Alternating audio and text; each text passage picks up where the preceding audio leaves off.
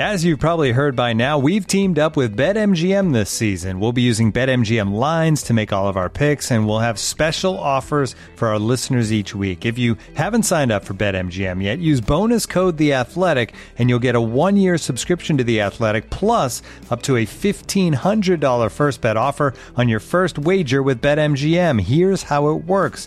Download the BetMGM app and sign up using bonus code The Athletic. Make your first deposit of at least $10. Place your first bet on any game and claim your voucher for a one year subscription to The Athletic. See BetMGM.com for terms. U.S. promotional offers not available in D.C., Mississippi, New York, Nevada, Ontario, or Puerto Rico. Gambling problem? Call 1-800-GAMBLER. Available in the U.S. Call 877-8-HOPE-NY or text HOPE-NY 467-369 in New York. Call 1-800-NEXT-STEP in Arizona. 1-800-327-5050 in Massachusetts. 1-800-BETS-OFF in Iowa. 1-800-270-7117 for confidential help in Michigan. 1-800-981-0023 in Puerto Rico. First bet offer for new customers only in partnership with Kansas Crossing Casino and Hotel. Don't forget, if you haven't signed up for BetMGM yet, use bonus code The Athletic, and you'll get a one-year subscription to The Athletic, plus up to a fifteen hundred dollar first bet offer on your first wager.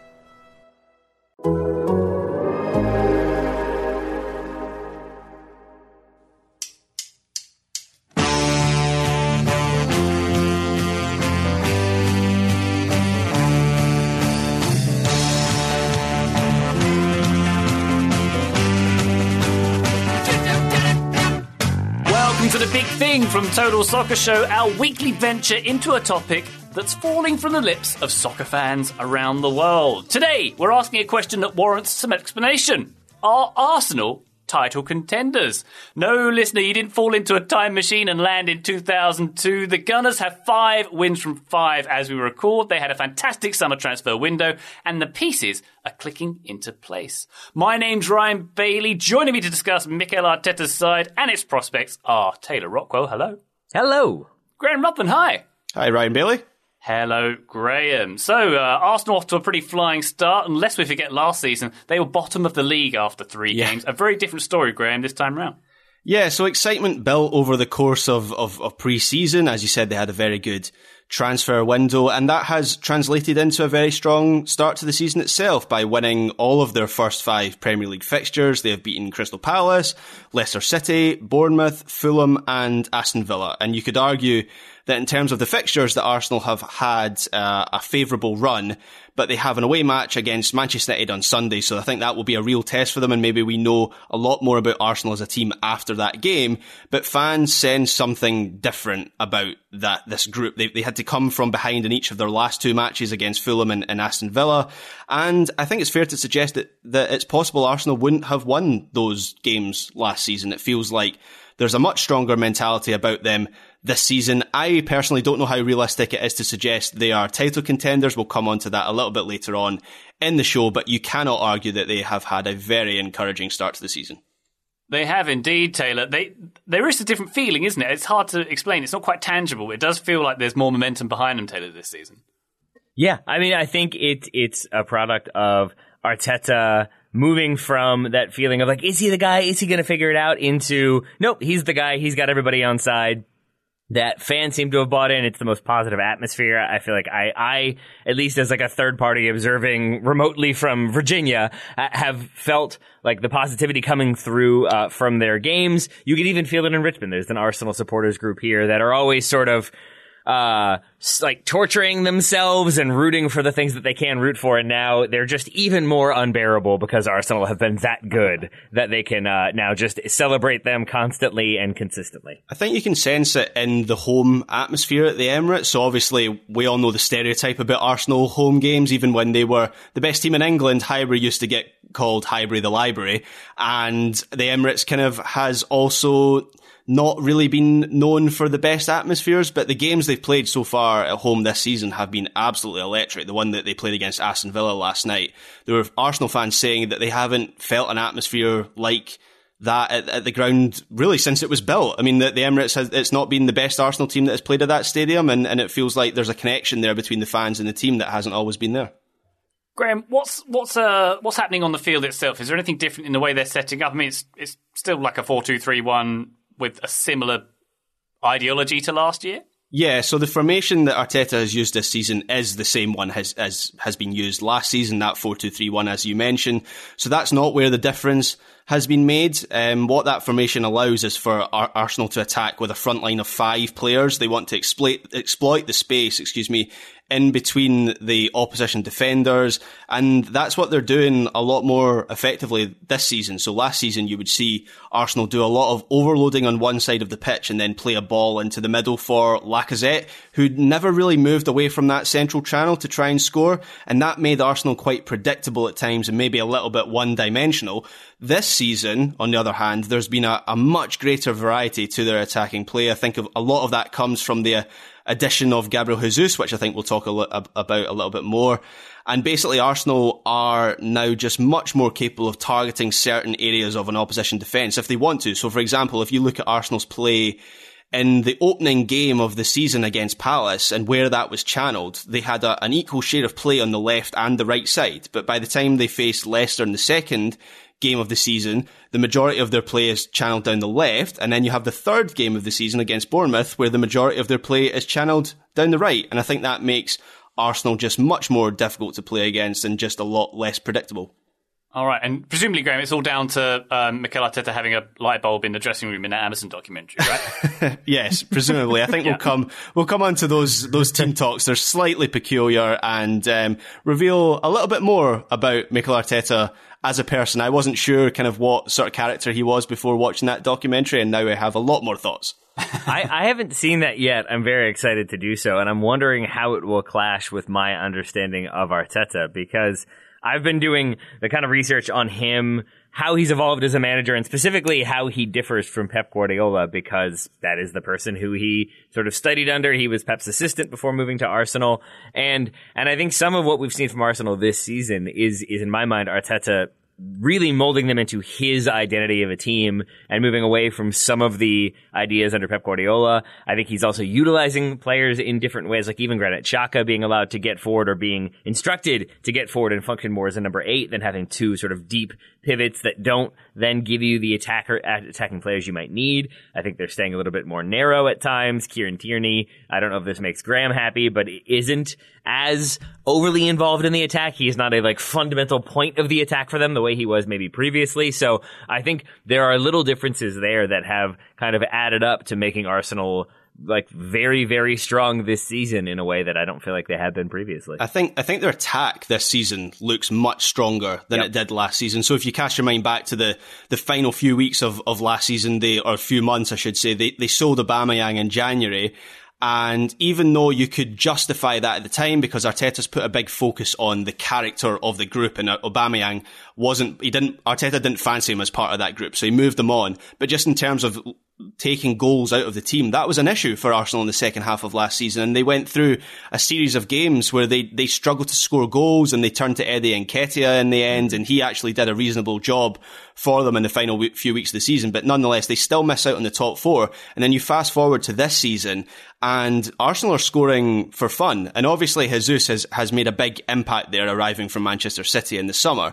But I just think a lot of their players are doing a, a, a better job of taking up better goal scoring yep. positions. And I watched I watched the, the All or Nothing documentary, and there's there's a bit in that documentary where Steve Round, who is part of the the coaching staff at Arsenal, he's sitting down with Alexander Lacazette, and they're watching video footage of Karim Benzema and how he creates space for scoring opportunities. And Round is pretty frank with like Lacazette, and he tells him, "You don't do this." And and Round was Round was was right. Lacazette was uh, was very good in the build up play for Arsenal, but he didn't take up the positions to actually score goals. And now Arsenal have someone who does that in Gabriel Jesus. But it's it's almost like there's there's been a knock on effect because you see Martinelli doing that more. I think in the early part of this season, Saka doing it more. Certainly Odegaard in particular doing it more and making those late runs into the box. So it just seems like there's there's more of a focus of. Arsenal making more of their territory in possession and making that count in the scoreline. Yeah, and I and I want to stick with the idea that that attack looks so much more fluid. I would add, I am not a, an Arsenal supporter, and I don't watch them as intently as probably Arsenal fans do. I'm always just wary of going in depth on a club that I don't support or don't feel like I have as much knowledge about, for fear that if if it's my the club that I support and people are doing that, I tend to get a little bit more sensitive and maybe a little bit more inclined to be like, no, that's not when that happened. Uh, so with that sort of uh, like like out of the way, I would say with the Aubameyang transfer for a second, I think in my mind that was sort of covered, or the way I understood it was a little bit similar to Mesut Ozil, where it's like, ah, he doesn't really want to do what's asked of him. He wants to play a certain way. No one quite knows how to get the best out of him. He seems like he's sulking. He seems like he's not a great personality. Ultimately, Arteta kind of stands firm and they get rid.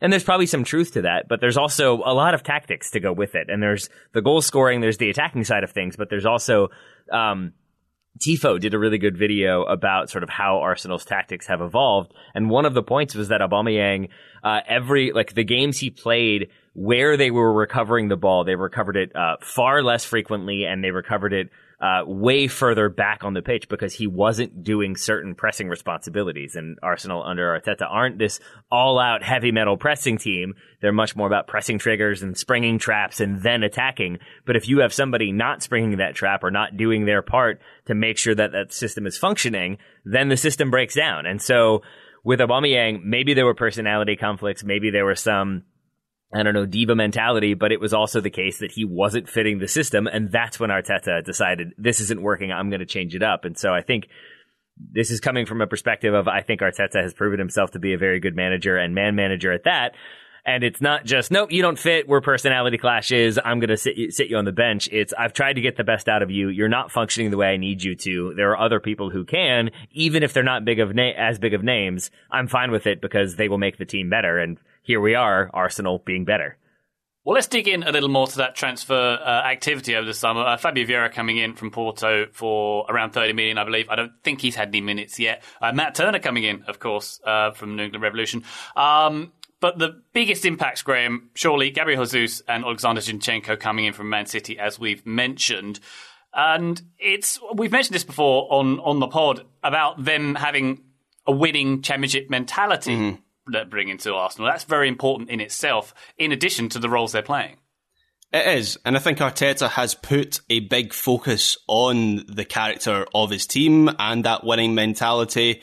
And obviously, there's a, a lot of tactical stuff going on there as well. But if you watch the, the documentary, and I have the, I have a feeling that the documentary leaves out a lot of the, the tactical stuff because if hmm. you were, if you thought the documentary, the stuff that it shows was the only, um, kind of advice that Arteta was giving his team. You would you would think he was a proper football man because it's all about running hard and trying hard and character, and that's all the stuff that they leave in the documentary. But even t- taking into account the stuff that's un- inevitably been left out, he does put a big focus on that sort of thing. So I can imagine that having worked with Jesus and, and Zinchenko at Manchester City, of course, Arteta was the assistant manager at Manchester City for, for a number of years.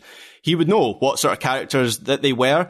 And I like that Arteta has also looked at Jesus as a footballer and seen something in his game that wasn't being fully utilised at, at Manchester City. Because of course, he was a very good player for City over a number of years. But I think what we've seen from Arsenal so far this season has been another level. He's been absolutely electric and Arteta is giving Jesus the, the freedom to, to, to dribble, to take men on. Jesus has that natural instinct, instinct of knowing where to be at the right time in the box, but he also does this thing where he'll start out in a wide position and then drive into central areas. And this causes a bit of mayhem and unpredictability in Arsenal's attacking play that wasn't there last season, but it also creates space for others to take up centrally. And I mentioned Odegaard making late runs. That's largely because that's the space that Jesus is leaving for him. And then Zinchenko, at the time, I felt like he might be a depth option. A lack of depth was one of the, the type, the, sorry, the things that prevented Arsenal from finishing in the top four last season. And obviously Zinchenko can play in a number of different positions, so he will help in that regard. But he's gone straight into the team at left back, and I know Kieran Tierney has played played the last couple matches because no bias here, but he is too good to completely ostracize. They need to give him some games. But I think Zinchenko gives Arsenal a great deal of control at yeah. left back, and he, he doesn't attack with the same urgency that Kieran Tierney does, who is much more in the mould of a, a modern fullback as we've been used to seeing the last few seasons. But Zinchenko, he just allows Arsenal to keep the pressure on opponents, to keep the, the foot on the throat of an opponent. And Arsenal have suffocated teams this season, and I think Zinchenko's influence has been clear in those matches. I didn't realize until doing the research for this episode that when Arteta is the assistant for Pep, Pep is more about like the big picture tactics, preparing for the opponent, making sure that certain fundamentals are being drilled home. But it sounds like Arteta was the one who was doing a lot of the individual one-on-one instruction about how you need to take up a position in the half space, how you need to transition into attack if you're the holding midfielder who's used to doing a more defensive thing. He did a lot of the individual training, individual instruction, and two players he worked a lot with were Zinchenko and Jesus. And so, in my mind, basically he has two players who he knows have that winning mentality, have played under Pep, and have been successful en- enough under Pep that they have been utilized by him. They weren't just kind of cast off to the side, but also you have to imagine he knows that they are coachable. He knows how to coach them. He knows they respond to instruction. And I think with Jesus especially, he knows if you keep him central and let him be a number nine and you put numbers around him and you put people in the box, he will create. If you're asking him to do the false nine, sometimes he's a right winger, sometimes he's a center forward, sometimes he's not playing at all. I think there's a lot more varied instruction, uh, not to their detriment because Man City keep winning, but I think if you give a player like Jesus the opportunity to be the focal point, but also to do fewer things, but to do them better, it seems like he will respond to that. Zinchenko, I think the same, including sometimes functioning as a central midfielder, sometimes being a fullback, sometimes being defensive. I think Arteta having that familiarity and also the ability to coach in that individualized way, I think also makes a big difference in how successful those two players have been. Let's take a quick break. When we come back, let's dig into more of uh, Arteta's managerial style and the mentality at the club. Back shortly. Looking for an assist with your credit card but can't get a hold of anyone? Luckily, with 24 7 US based live customer service from Discover, everyone has the option to talk to a real person anytime, day or night. Yep, you heard it right. You can talk to a real human in customer service anytime. Sounds like a real game changer, if you ask me. Make the right call and get the service you deserve with Discover. Limitations apply. See terms at discover.com slash credit card. This episode is supported by Season 3 of FX's Welcome to Wrexham. Celebrity owners Rob McElhenney and Ryan Reynolds' small town Welsh football club has finally been promoted into League Two after 15 seasons in the National League. Dedicated staff and supporters celebrate the city's return to glory while bracing for the newfound challenges that come with being in a higher division. Will Wrexham AFC stand up to the challenges and rise again into League One? FX is Welcome to Wrexham. Catch all new episodes Thursdays on FX. Stream on Hulu. Total Soccer Show, welcome back to our big thing. We're talking about Arsenal and why they're so gosh darn good at the moment. So let's dig in, Graham, to the mentality. Uh, we, have mentioned this feeling around the club, and it's clear there's a feeling on the field as well. And we've heard that mentality monsters phrase. Are we going to apply that to the Emirates now?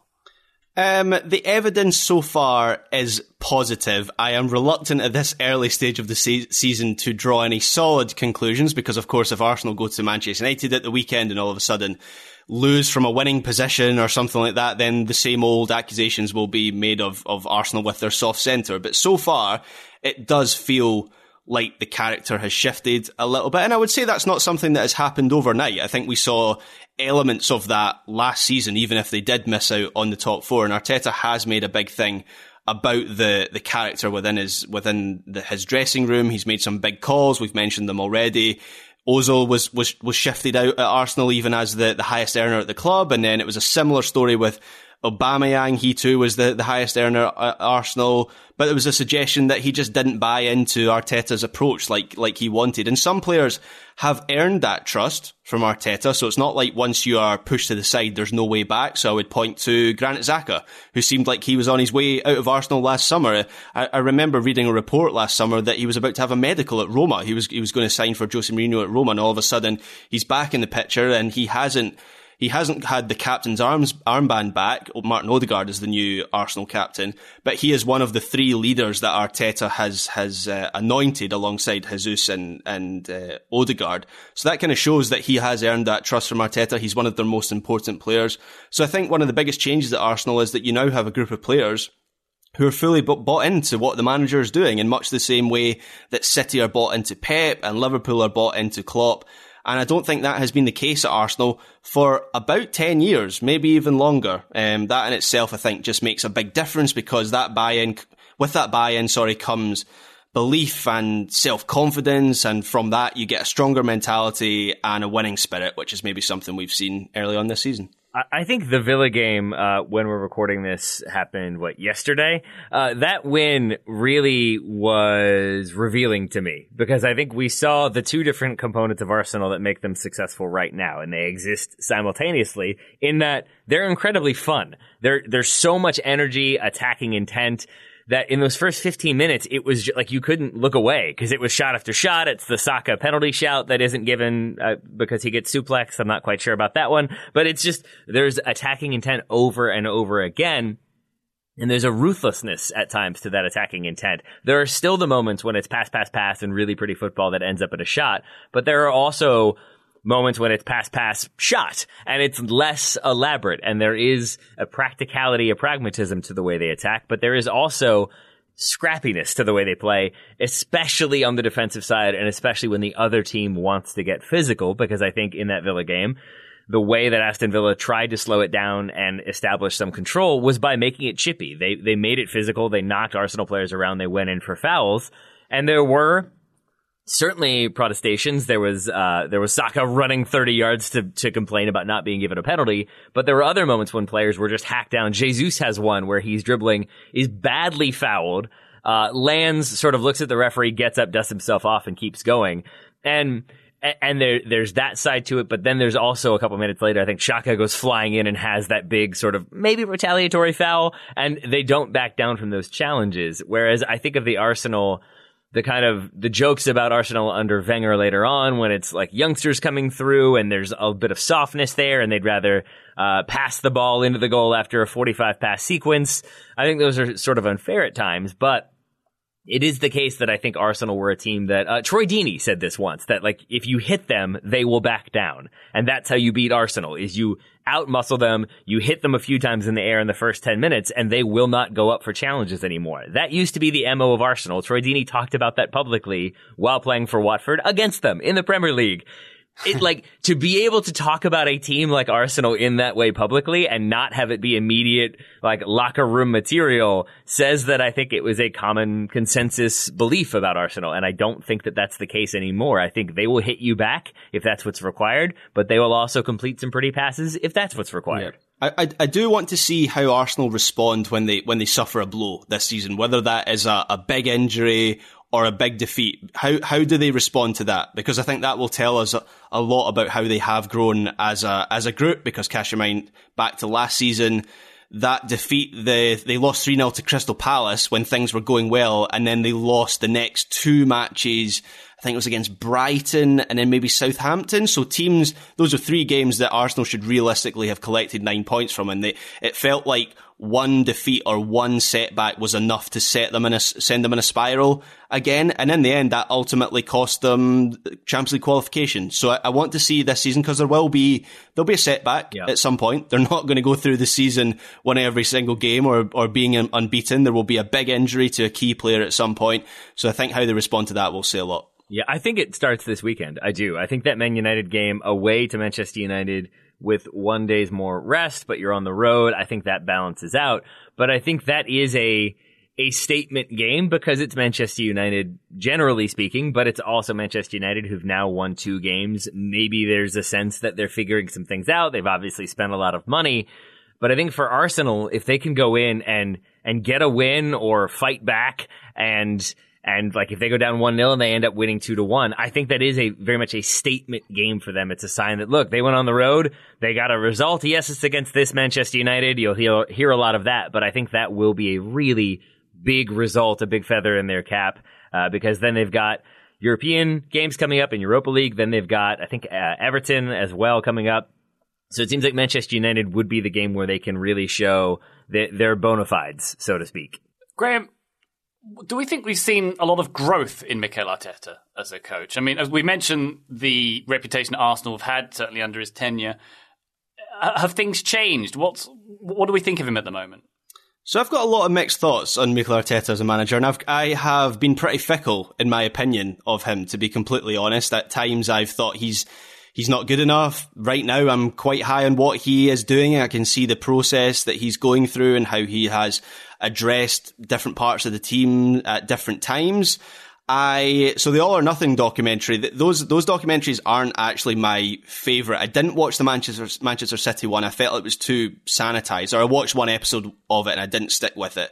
So basically, it, needs a compelling character for me to stick with it. I watched this the Tottenham one because of Mourinho, and I stuck with the Arsenal one largely because of Arteta, because he is he is a peculiar character. I think that's fair to say. And, and some of the team talks shown in the All or Nothing documentary are downright bizarre. I, mm-hmm. I don't know how some of the players are not are not smirking or not laughing midway through the team talk. So there's there's one where he's drawing pictures on the whiteboard and he's linking a, a heart and a smile and that's how you create passion apparently. And in one team talk he gets out an actual light bulb and he's talking about the connections that make the, the bulb light up. And the funniest thing about it is one of his coaching staff has like wheeled a generator into the middle of the, the dressing room so that in, at a particular moment the light bulb lights up. There's actually electricity for the light bulb to light up and you, they showed some of the reactions to the players to that team talk, and you could tell there was some confusion at that particular one. There's there's another, there's another one was talking about how he met his wife in a nightclub and the work that the, he put in to woo her in this nightclub, and how he wants to see that same level of work from his players to give themselves quote a great night, as he keeps saying. It's honestly some of the stuff is really bizarre. And at times, I kind of feel like you can see that he's been shaped as a manager by Pep Guardiola because there's that similar intensity to him. Sometimes I have to admit, I, I wonder if it's just a little bit of an act. If he's looked at Pep and thought, I need to be like that to be a successful manager rather than just being like that naturally. But there is there is an intensity to him, and there's certainly a lot of overlap between the style of football that he favours and Pep Guardiola's style. And I think a lot of his personality as a coach is now starting to come through in the performances that Arsenal are producing. So, so, so what do I know? Maybe that's how elite athletes need motivated. Maybe that's something that they respond to because the results has, has been good. Yeah. I think continuing the connection to Pep Guardiola for a moment, like a lot of the talk about Pep, as I understand it as a player, was sort of that he was not valued until Cruyff identified him as this person who can be that sort of the pivot possession midfielder that then evolves into Sergio Busquets, but he's he's slow, he's not that good, whatever it may be. But ultimately, he's still a player who came through uh, La Masia. Then he plays for Barcelona and has a very successful club career and then goes on to be a very successful manager. And I contrast him with Mikel Arteta, who comes through La Masia, but does not make the Barcelona senior team. Uh, he gets loaned out, and then it's basically in Scotland with Rangers that he gets consistent sort of senior minutes, finds his form. Then it's, uh, like a few little stops in there, but then it's Everton and then it's Arsenal. But it's very much through Scotland and England. And so with that, I think comes the embracing of physicality because you have to if you're going to survive in those two leagues, even if it's a different entity than it was even like 20 years ago. Still plenty of physicality in the Premier League. And so I think that is part of his DNA as well. And I think he is more okay with kind of tenacious midfielders who will put in challenges and do the actual defensive side as opposed to a defensive midfielder who is responsible for retaining possession and keeping the ball moving. Those are very different philosophical ideas. And I think it's uh, Mikel Arteta who never gets capped by Spain at the senior level. And I think has more of a, if not a chip on his shoulder, I think he has a point to prove, and that's where I think landing at Arsenal, uh, where he has the club connection, obviously, but also is a club that at this point probably also have a chip on their shoulder and aren't as respected as they used to be, rightly or wrongly. And so in comes this guy who I think has the intensity of Pep, has a lot of the philosophy of Pep, is obviously a very good leader and man manager, but also has a point to prove and doesn't feel like maybe like he's gotten the respect or the credit he deserves. I see a lot of similarities between him and the club, and I think they blend really well. And that's really odd to say all, all about a guy who, because of that All or Nothing documentary, multiple people, uh, family members and friends who aren't as into soccer, but have watched that documentary have come to me and said like, so he's Ted Lasso basically? Like there's a real Ted Lasso who's just like a really nice guy who's all about belief and team spirit. And it's just like, uh, yes, but no, like that's, that's not it too, cause you watch his team play and like I, that foul I mentioned previously where Jesus gets knocked and gets right back up. The way they don't protest, the way they don't get into it, because then I think even like a Villa player came over and had a word with him about like, oh, you went down easy, and he just doesn't say anything and gets up. And you can see in that moment, like, oh, that guy gets yelled at a lot in practice and gets a lot of loud instruction in practice and is used to it, and so it just rolls off his back and away they go. Yeah. That doesn't quite vibe with the like hearts and mentality, and here's a light bulb. Yeah, I think his I think his connection to Arsenal is is genuine. And Taylor, I think it's interesting you mentioned his playing career there because I think that's linked to that connection. So Mm-hmm. he he didn't really get his shot at a big club until quite late in his career. And Yep. I remember reading a, an interview with him, and basically when he was at Everton, and he was a, an important player for Everton for a long time, but he basically felt his op- his opportunity to get a move to a Champions League club, as Arsenal were at that time, had passed him by. And so Arsenal come along, and I think he's maybe 29 when he signs for Arsenal. And so from that point on, he, he has an allegiance to Arsenal because they gave him that opportunity. And so I think that that extends to this sense about him as an Arsenal manager. I don't think he's passing through Arsenal, if you know what I mean. I feel like he wanted this job. Yeah. This was the job that he wanted. And if he, if he does well in this job, he's not going to be on his way to Real Madrid or I know he has a connection with Barcelona, but I don't think that's likely either. He's, this is, this is for him the job that he has envisaged for his managerial career. And, and ev the, the process that he's going through, he's willing to, for that to be a four or five year process. Obviously, whether he gets that time or not is another question. But it feels like this is a very, very much a long-term overhaul, overhaul of the club that he is leading because of that connection to Arsenal.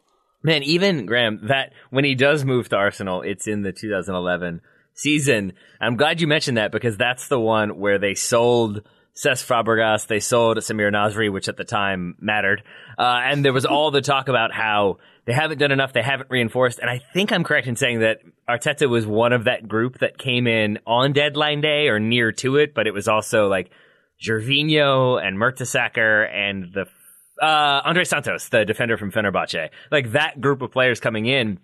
And I remember thinking, like, okay, they're bringing in a bunch of people. They don't seem like they're going to make them that much better, but like Arteta's good. I don't know if he's that level. I, like, I remember having those thoughts, and I think that plays into the idea that maybe there's the chip on the shoulder, but it is also he goes to Arsenal under Wenger. He plays there. I think he has an idea of what that club is supposed to be or the ideals that Wenger instills in them, what the fans expect them to be. And I think that helps him sort of Yeah. blend ideas when he becomes the manager. Yeah, I think that's a very good point. He experienced kind of the last vestige of, of the mm-hmm. good Wenger years, so he has that instilled in him, but he's also gone through the experience of the bad Arsenal years as well, and so he, he's kind of got a unique view of what used to work, and then what went wrong, and hopefully for Arsenal's sake, he's got the ideas on how to fix that. Let's take a quick break. When we come back, let's talk more about things off the field and try and answer that question we're positing as to whether Arsenal are title contenders. Back shortly. Looking for an assist with your credit card but can't get a hold of anyone? Luckily, with 24 7 US based live customer service from Discover, everyone has the option to talk to a real person anytime, day or night. Yep, you heard that right. You can talk to a real human in customer service at any time. Sounds like a real game changer if you ask us. Make the right call and get the service you deserve with Discover. Limitations apply. See terms at discover.com slash credit card. This episode is brought to you by Michelob Ultra, the official beer sponsor of the NBA. Want to get closer to the game than ever before? Michelob Ultra Courtside is giving fans the chance to win exclusive NBA prizes and experiences like official gear, courtside seats to an NBA game, and more. Head over to michelobultra.com slash courtside to learn more. Total Soccer Show, welcome back to our big thing. We are talking all things Arsenal, of course. Graham, let's focus our attention away from that rectangle of grass, uh, said Elmer Fudd. Um, what, are you, what, what are your thoughts about what Arsenal are building away from the field in terms of the ownership, in terms of the uh, the front office? So Arsenal went through a, a number of changes after the departure of, of Arsene Wenger. There was a recognition that the club needed to to modernise and they needed a, a stronger front office with essentially more people. And you'll remember that Sven Mislintat was at Arsenal for a spell. He was the guy widely credited with leading Borussia Dortmund's recruitment for a long time, and his arrival at Arsenal was seen as as a big deal. And in the end, for whatever reason, that didn't work out. I think Mislintat in, in, an interview hinted that he never really had full autonomy at Arsenal. His job, he wasn't a sporting director. He was like head of scouting. And so it didn't really feel like he could actually lead strategy. But I think Arsenal learned from that mistake and Edu Gaspar was appointed Arsenal's first ever technical director in the summer of 2019 and, and Arteta was the first managerial appointment made when he was at the club in this role. And Edu and Arteta, they never played together for Arsenal, but I think there, there's something important in the fact that they have that connection to the club together. It's the sort of thing that Ajax and Bayern Munich do to great effect, as they don't just hire any old former player. Obviously, they're trying to identify people with uh, certain intelligence, people they feel have suitability for the role. But nonetheless, I do think it adds to their CV that they have that connection to the club together. And I think Edu deserves a lot of credit for the way that he has reshaped the squad to Arteta's specifications. I, th- I actually think one of the most impressive things about the work that Edu has done is actually in the players that he has moved out of Arsenal, not not so much the players that he has signed. A lot of money has been spent on new transfers, but there were a lot of players on big wages who who Arteta made clear pretty early on he needed to move out of the club, and I think Edu might have been he would have been it could have been a, a, a, route for him to take that he could go to Arteta and say, look, these are expensive players. These are clearly good players, talented players. You're just going to need to work with them, much like Manchester United have done to a series of managers.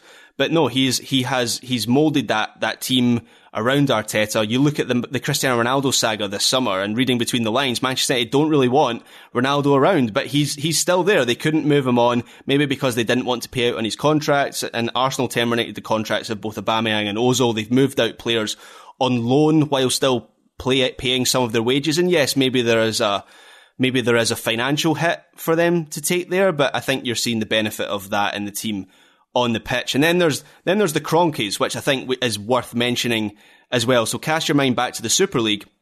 There was a lot of frustration around Arsenal about the role of the Kroenkes at the club. Since then, Josh Kroenke has taken a more active role in the club. Josh Kroenke, by the way, looks like the sort of guy who would spend most of a wedding talking to you about his uh, NFT portfolio or crypto or something, something like that. He's got that look to him. Um, and I'm not going to say that the Kroenkes have all of a sudden changed. I have big concerns over the way that staff were let go during the COVID pandemic and then big sums were spent on, on players that didn't feel right.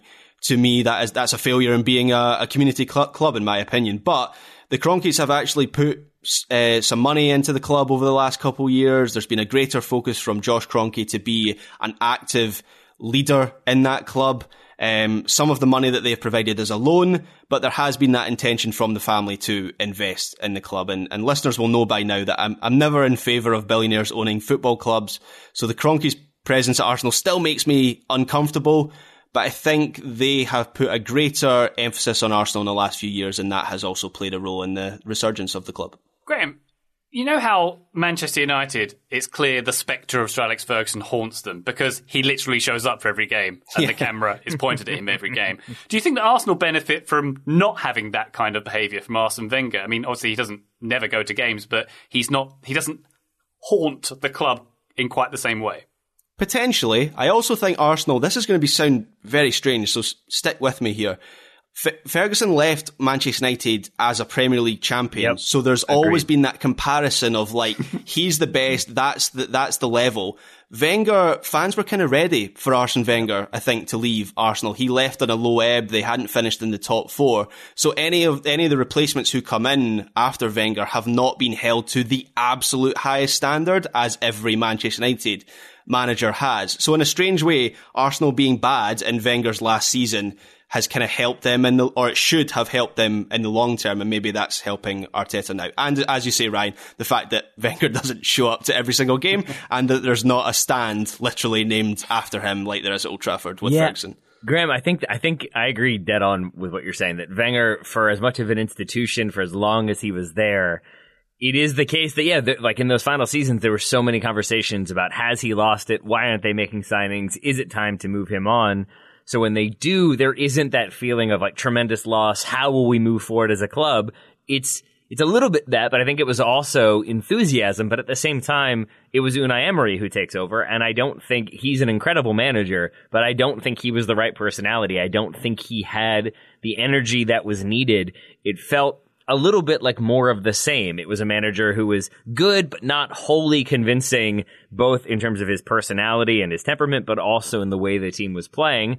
Then you have Freddie Ljungberg for a few games as their interim manager, and then comes Arteta, who at the time also felt, you know, unproven entity. He was an assistant for Pep. He doesn't have a ton of, of top flight experience as a manager, if any, but also has that identity, like the connection to the club, and I think does sort of keep things going as they were in terms of that connectivity to uh, Arsene Wenger, but also allows for that evolution and allows for that that sort of change in direction, change in approach. And I think that goes hand in hand with some of the stuff that uh, Edu has been doing in terms of changing their transfer model, going less and less after players for 70, 80, 90 million pounds who are 27 years old and maybe not necessarily going to help the team versus looking for younger players. I think every signing they've made, every outfield signing at least, was like 25 years yeah. old or younger. I think Arsenal were the, the youngest team or the youngest go. squad in the Premier League last season. Yeah.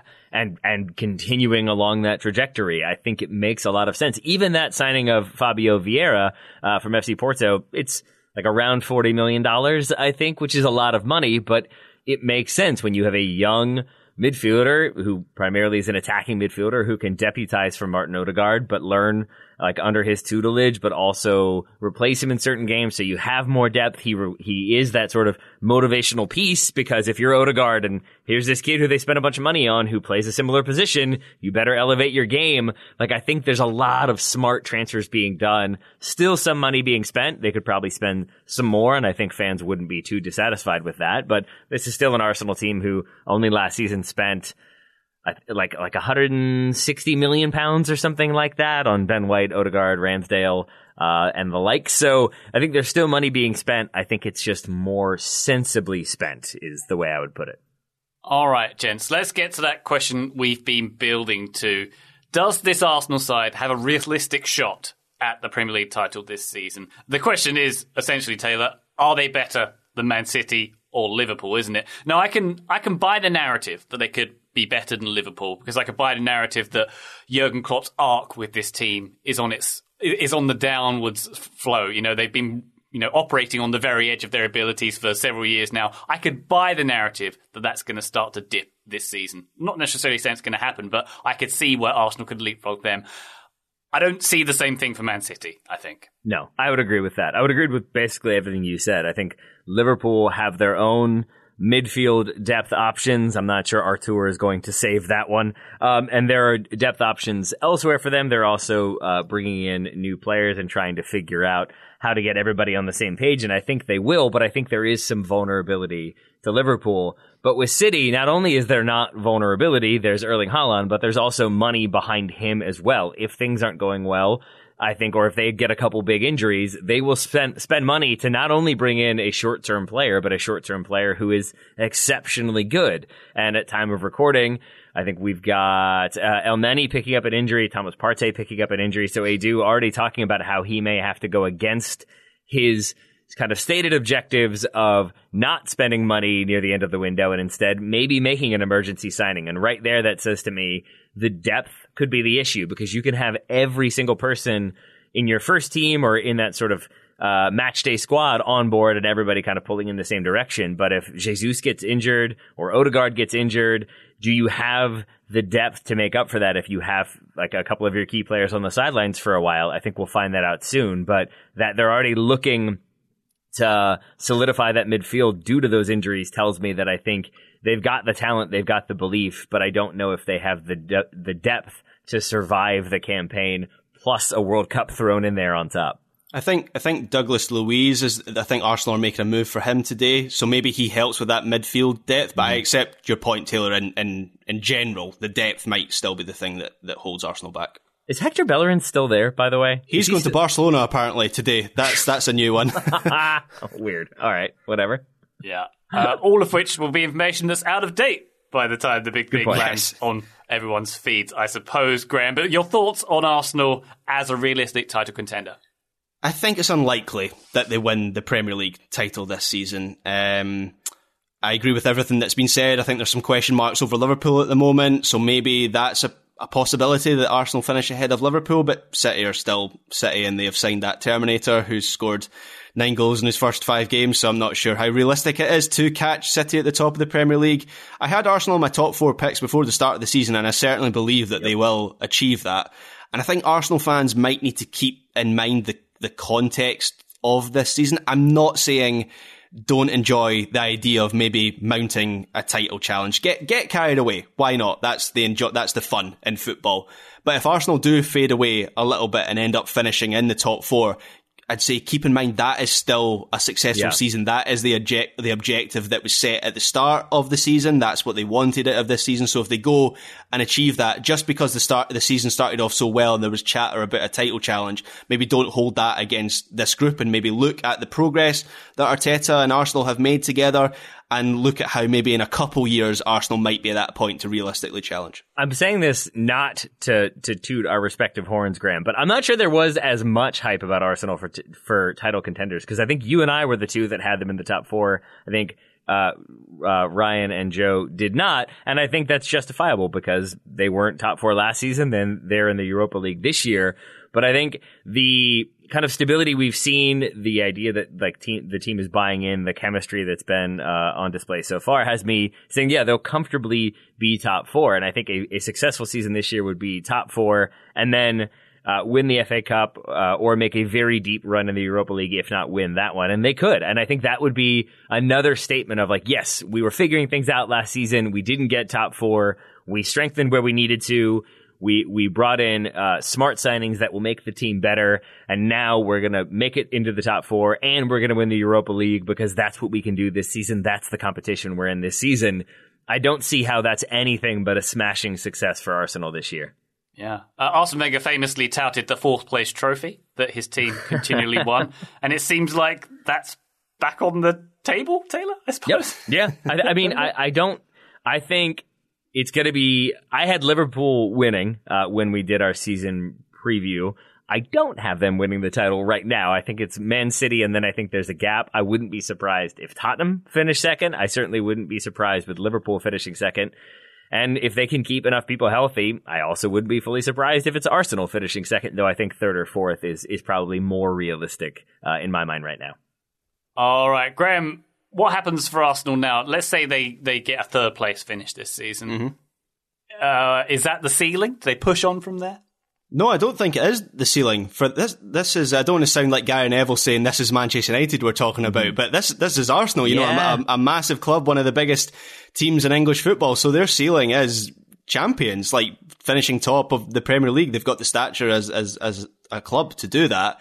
And I look at that Arsenal team, and this is going to sound strange, but I find encouragement in how many positions they could still upgrade on. So they've got to the point now where I, I personally think they will finish in the top four this season. They'll get to the end of the season and basically once, when you'll know you've hit your ceiling if you achieve something and then you look at your team and you go, I don't really know how we improve this team. I think Arsenal will look at this side and see that a, a top class right back would maybe make an improvement to this team. So Tomiyasu is decent enough, but he's actually a right sided centre back by trade. And I think adding someone with a, a more natural attacking instinct could do a lot to open up that side of the pitch more. I think another top level central midfielder, maybe an upgrade on Granit Xhaka, maybe even an upgrade on Thomas Partey in the centre of the pitch would make a big difference as well. So that's how I can, I kind of say to myself, I don't think Arsenal have reached their ceiling because there's maybe three or four positions in that team that you could say they could they could still find better on if they if they yeah. spend big in the transfer market. And and it's worth noting, like I think Arsenal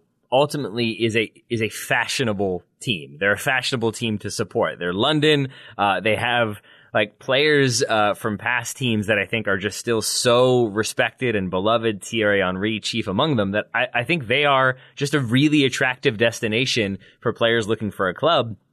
And I think so long they were held back by not seeming like they had title aspirations, not seeming like they were willing to spend that money, or that they had it quite figured out. I think in the in the latter days of the Wenger era, But if if we have Arsenal back to their relative best and competing for in the Champions League or qualifying for the Champions League and making deep runs in other competitions and maybe springing some surprise results, I think they become a really attractive team for a lot of players. And not just big, big, big name players, but players who are 21, 22, 23, want to make that next step to prove that they can do it at that next level that seems to be what Arsenal are looking for and how they want to reinforce. They want to bring in young players who can get familiar with the system, get familiar with the ideas of Arteta, and then eventually challenge players as those players age for their starting spots. Granit Xhaka, a great shout there. Thomas Partey, another one. So I, I think there's just a lot to be optimistic about when it comes to Arsenal. And I think Arsenal fans, uh, even if they don't finish in the top four this year, which again, I think they will, I don't think that's as big of a disaster because I think they're building the momentum. And certainly if they don't finish in the top four, but win the Europa League, then not that big of a deal because you're still in the Champions League next year. There we go. Everything's great, Arsenal. Five wins from five. You're going to win forever. Wonderful stuff. They're definitely the, uh... going to lose this weekend because we did this, aren't they? yeah, probably. Yeah, probably. Probably heavily. We Don't shall like you wouldn't out. be pleased about that. I mean, you know, mixed emotions, mixed emotions. I'd be very happy. I'd be very happy if Manchester United beat this Arsenal team. That's how things are. That this now seems like a team that if you beat them, oh, okay, we're suddenly good again. That's exciting. There we go. Uh, I'm very happy, Taylor, that we had a lovely chat about Arsenal today. Taylor, thank you very much for joining us. Thank you very much for joining me, Ryan. Ah, oh, my pleasure. Graham, thank you so much as always, sir. Thank you, Ryan Bailey. And listener, thank you for sticking with us on the big thing. Do you like the big thing? Let us know. Send us a comment or, you know, a carry pigeon, whatever you want to send us. We love it. Thank you very much. We'll be back on the feed soon. But for now, bye.